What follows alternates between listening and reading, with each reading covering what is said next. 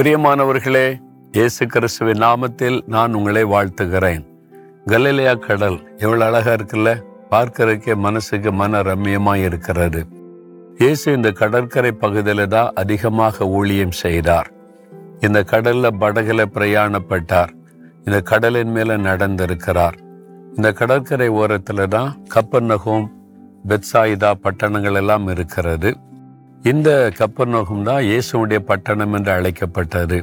சுற்றிலும் மலைகள் தான் இந்த பின்னால நீங்க பார்க்கிற ஒரு மலை பகுதியில தான் இயேசு அமர்ந்து மலை பிரசங்கம் என்று சொல்லப்படுகிற மத்து ஐந்து ஆறு ஏழு அதிகாரங்களை ஜனங்களுக்கு உபதேசம் பண்ணினார். அதை பற்றி தான் நம்ம தியானித்து கொண்டு வருகிறோம். இன்றைக்கு ஒரு வசனம் பாருங்க. மத்து ஐந்தாம் அதிகாரம் எட்டாவது வசனம். இருதயத்தில் சுத்தமுள்ளவர்கள் பாக்கியவான்கள். அவர்கள் தேவனை தரிசிப்பார்கள். இருதயத்தில் சுத்தமுள்ளவர்கள் தான் தேவனை தரிசிக்க முடியும். இன்னைக்கு தேவ தரிசனம் கடவுளை தரிசிப்பது என்பது மனிதனால் செய்து வைக்கப்பட்ட ஒரு சிலை அல்லது ஒரு பொருளை பார்த்துட்டு நான் கடவுளை தரிசிச்சிட்டேன் தெய்வத்தை தரிசித்து விட்டேன் என்று சொல்லி மக்கள் திருப்தி அடைவதை நம்ம பார்த்துருக்கிறோம். ஆனால் அது உண்மையா? இல்லை. அது மனிதனால் செய்யப்பட்ட ஒன்று. கடவுள் என்கிறவர் ஆவியாய் இருக்கிறார் அவரை ஆவியில தான் தரிசிக்க முடியும். அவருடைய பிரசன்னத்தை நம்முடைய ஆத்மாவில தான் உணர முடியும். மாம்ச கண்களால பார்க்க முடியாது. நீங்க சிந்திச்சு பாருங்க. மனிதனால் செய்து வைக்கப்பட்ட கடவுள் என்று செய்து வைக்கப்பட்ட ஒரு சிலை இருக்குமானால் குடிகாரனும் அதை தரிசிக்கலாம். லஞ்சம் வாங்குகிறவனும் தரிசிக்கலாம். விபச்சாரக்காரனும் தரிசிக்கலாம். நாட்டை கொள்ளையடிக்கிறவன் கூட தரிசிக்கலாம். வந்து நான் கடவுளை தரிசிச்சிட்டேன் அப்படின்னு சொன்னா கடவுள் அவனுக்கெல்லாம் தரிசனமாவாரா? யோசித்து பார்க்கணும். பாவிகளை நேசிக்கிறார் உண்மை. பாவிகளின் சிநேகிதர் உண்மை.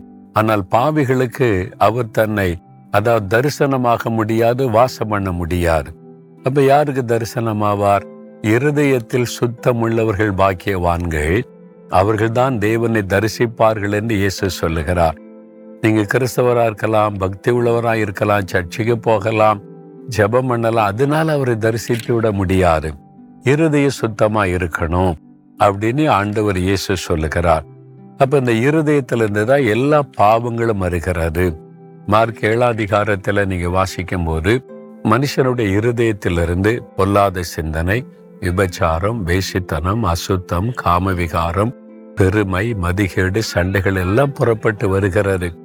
உள்ளத்திலிருந்து புறப்பட்டு மனிதனை தீட்டுப்படுத்தும். எவ்வளவு பாவங்கள் மனுஷனுடைய இருதயத்துக்குள் இருக்கிறது. எப்படி இருதயத்துல சுத்தம் இல்லாம அவரை தரிசிக்க முடியும்? அப்ப இந்த பாவெல்லாம் போகி தேவனை தரிசிக்கணும் எப்படி முடியும்? அதற்கும் அவருடைய உதவி நமக்கு தேவை. இயேசு கிறிஸ்து அதுக்கு தான் மனிதனாய் வந்து பரிசுத்தமாய் வாழ்ந்து சிலுவிலை தன் பரிசுத்தமுள்ள ரத்தத்தை சிந்தினார். இயேசு கிறிஸ்துவின் ரத்தம் சகல பாவங்களை நீக்கி நம்மை சுத்திகரிக்கும்.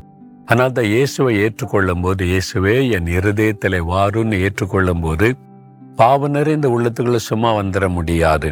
அவருடைய ரத்தத்தினால் நம் இருதயத்தை கழுவி சுத்தம் பண்ணி பாவ கரைகளையெல்லாம் மாற்றி சுத்தமாக்கி நமக்குள் வந்து வாசம் பண்ணுகிறார்.